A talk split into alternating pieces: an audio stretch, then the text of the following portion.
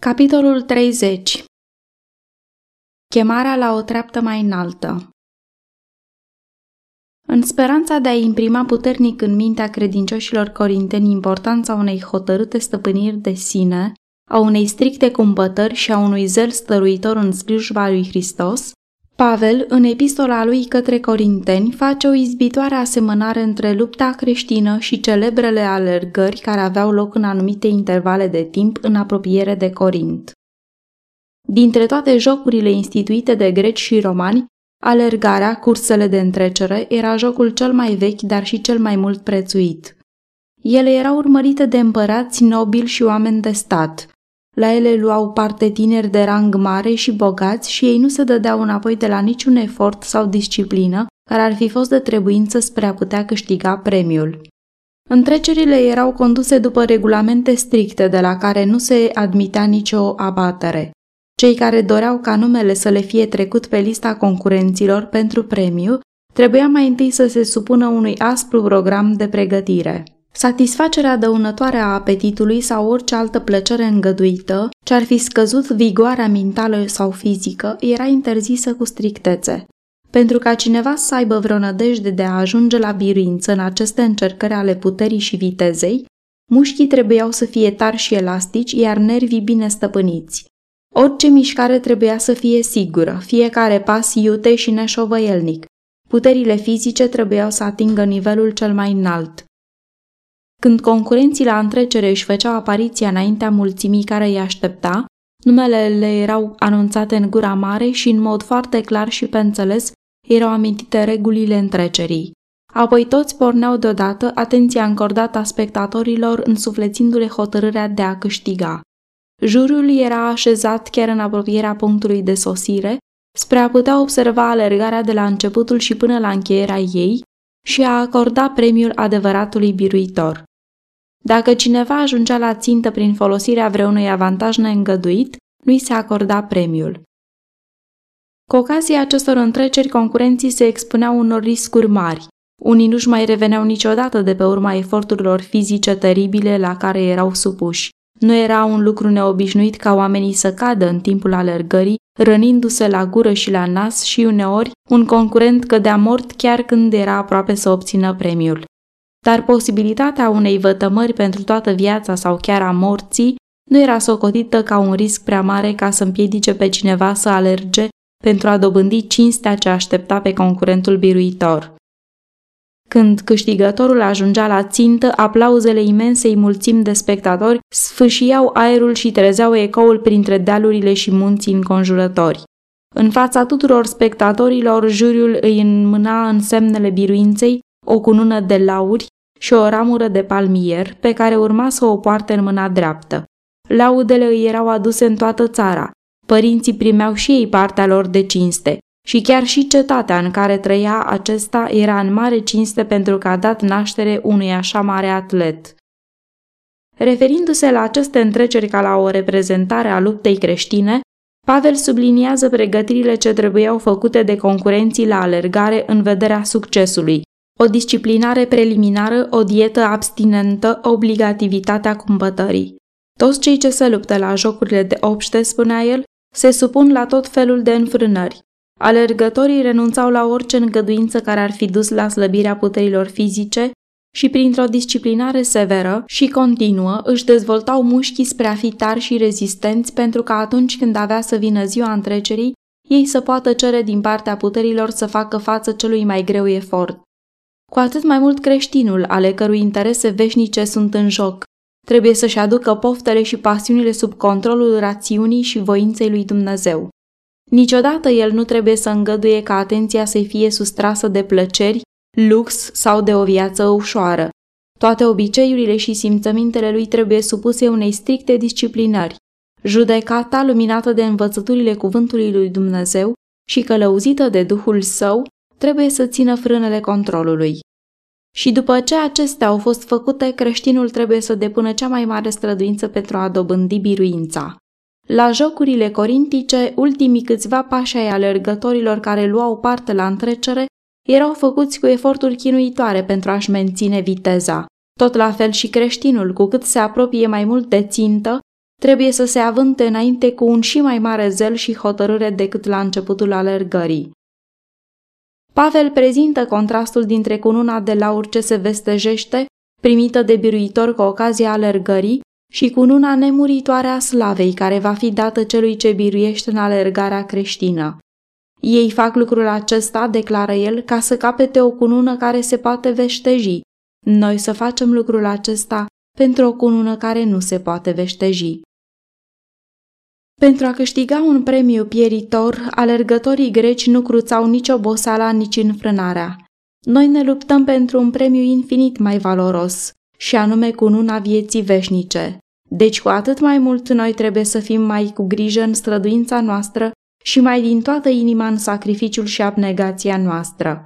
În epistola către evrei este arătată precis singura dorință a inimii care ar trebui să caracterizeze alergarea creștină în vederea dobândirii vieții veșnice.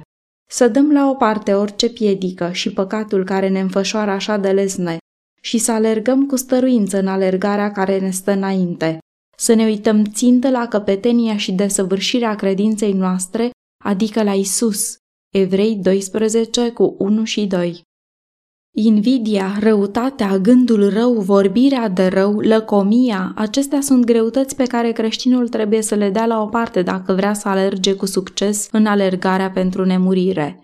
Orice obicei sau practică ce duce la păcat și aduce dezonoare asupra lui Hristos, trebuie dată la o parte, oricare ar fi sacrificiul ce s-ar cere. Binecuvântarea cerului nu poate fi dobândită de nimeni care calcă principiile veșnice ale dreptății. Un păcat nutrit este suficient spre a duce la degradarea caracterului și a-i duce în rătăcire pe alții. Dacă mâna ta te face să cazi în păcat, spunea Mântuitorul, tai-o. Este mai bine pentru tine să intri ciung în viață decât să ai două mâini și să mergi în ghenă în care focul nu se stinge. Dacă piciorul tău te face să cazi în păcat, tai-l. Este mai bine pentru tine să intri în viață șchiop decât să ai două picioare și să fii aruncat în ghenă, în focul care nu se stinge. Marcu 9 cu 43 la 45 Dacă pentru a scăpa corpul de la moarte trebuie să fie tăiat piciorul sau mâna, sau chiar să fie scos ochiul, cu cât mai dispus ar trebui să fie creștinul de a îndepărta păcatul ce aduce moartea sufletului.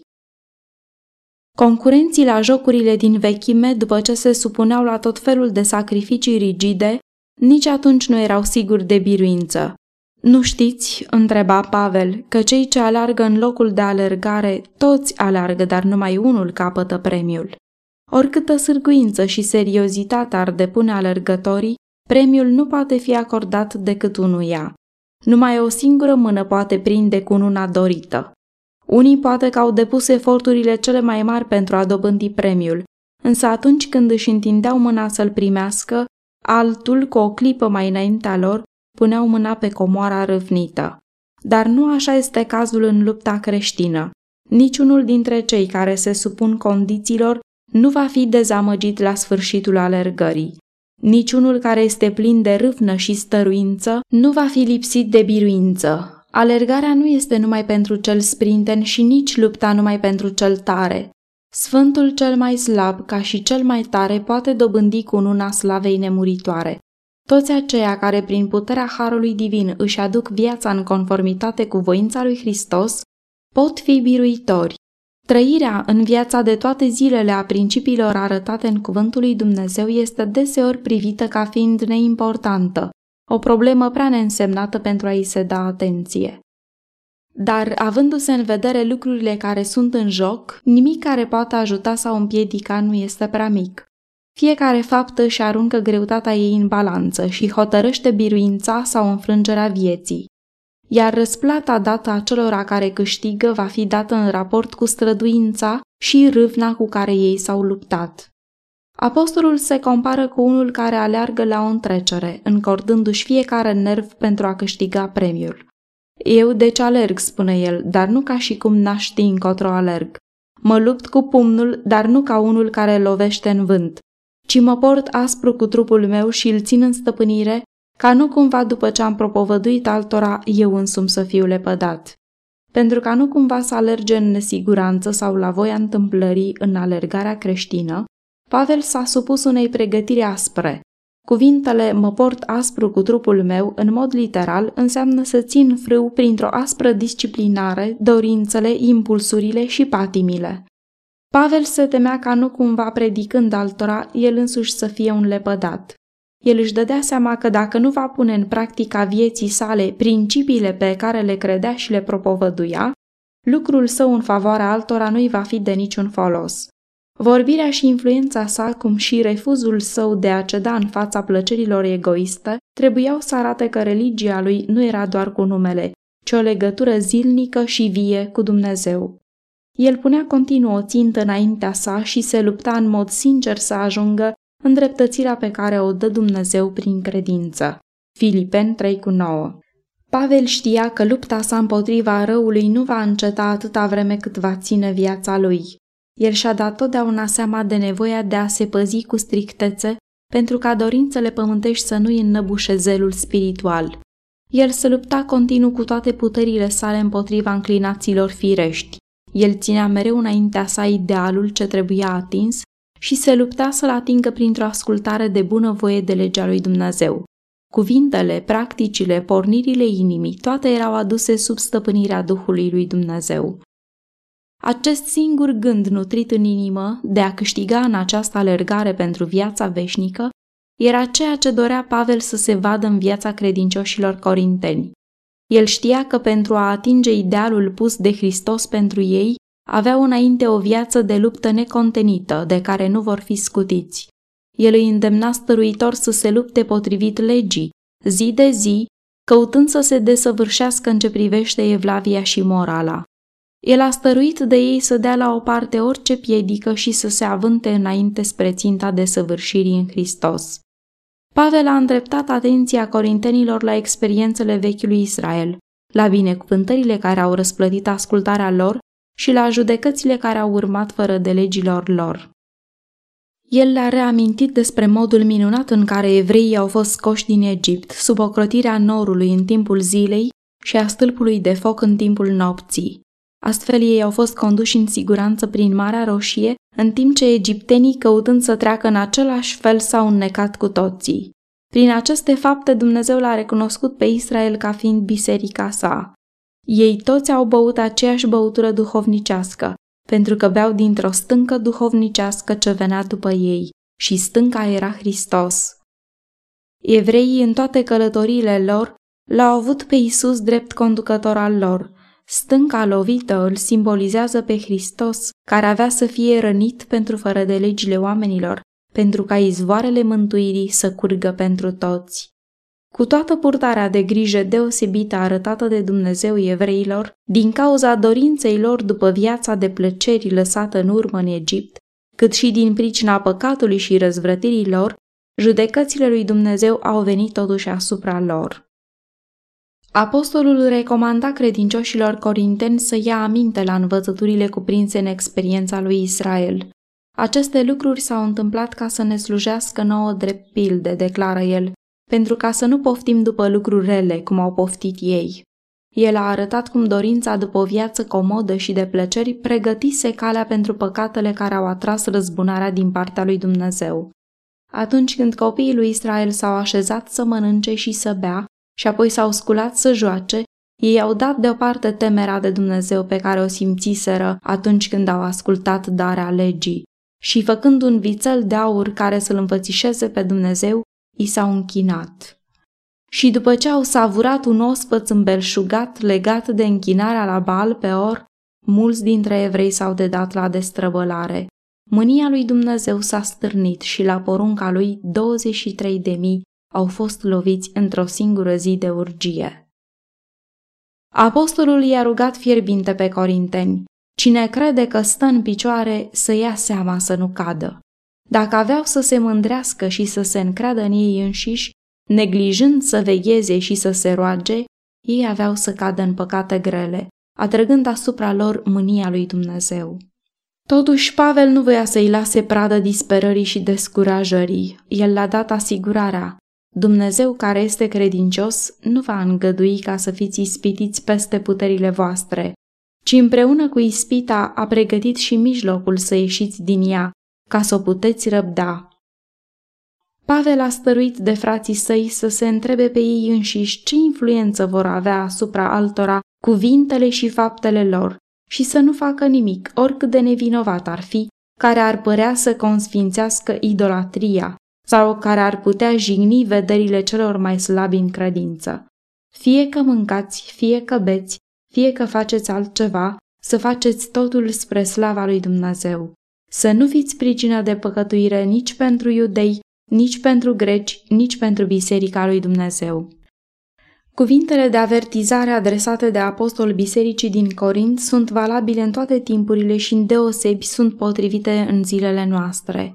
Prin idolatrie el nu înțelege numai închinarea la idoli, ci și preocuparea de sine, iubirea unei vieți de ușurătate, satisfacerea apetitului și a pasiunilor. O credință doar cu numele în Hristos, o îngânfată cunoaștere a adevărului, nu face pe cineva creștin. O religie care nu caută altceva decât să mulțumească ochiul, urechea și gustul sau care aprobă cedarea în fața plăcerilor, nu este religia lui Hristos. Comparând Biserica lui Hristos cu trupul omenesc, apostolul ilustrează în chip foarte potrivit strânsa și armonioasa legătură ce ar trebui să existe între toți membrii Bisericii lui Hristos.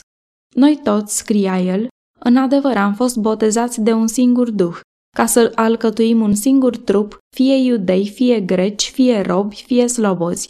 Și toți am fost adăpați dintr-un singur duh. Astfel, trupul nu este un singur mădular, ci mai multe.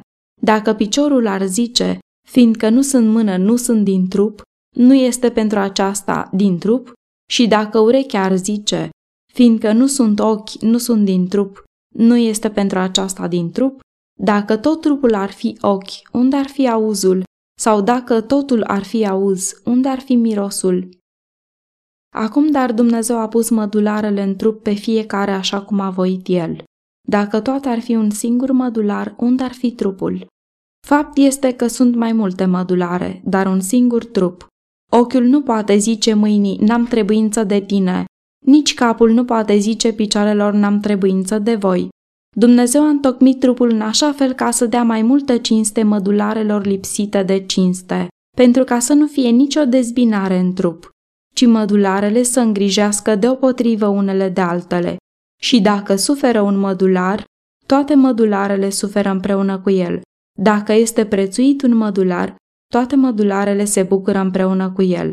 Voi sunteți trupul lui Hristos și fiecare în parte mădularele lui.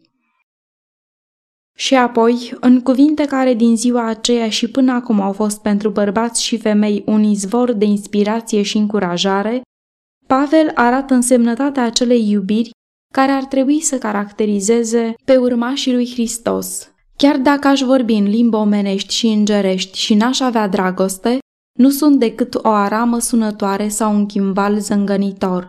Și chiar dacă aș avea darul prorociei și aș cunoaște toate tainele și toată știința, Chiar dacă aș avea toată credința așa încât să mut și munții și n-aș avea dragoste, nu sunt nimic. Și chiar dacă mi-aș împărți toată averea pentru hrana săracilor, chiar dacă mi-aș da trupul să fie ars și n-aș avea dragoste, nu-mi folosește la nimic.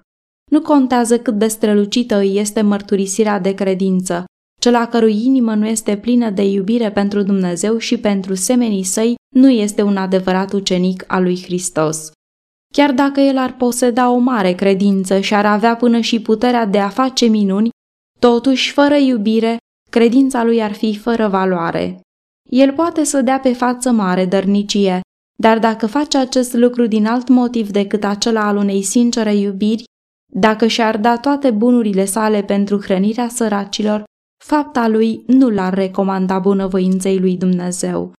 În zelul său poate să sufere chiar și moartea de martir, Totuși, dacă fapta sa nu este determinată de iubire, el va fi privit de Dumnezeu ca un entuziast amăgit sau un fățarnic ambițios.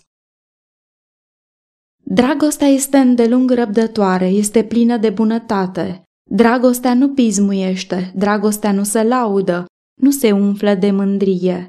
Bucuria cea mai curată izvorăște din umilința cea mai adâncă.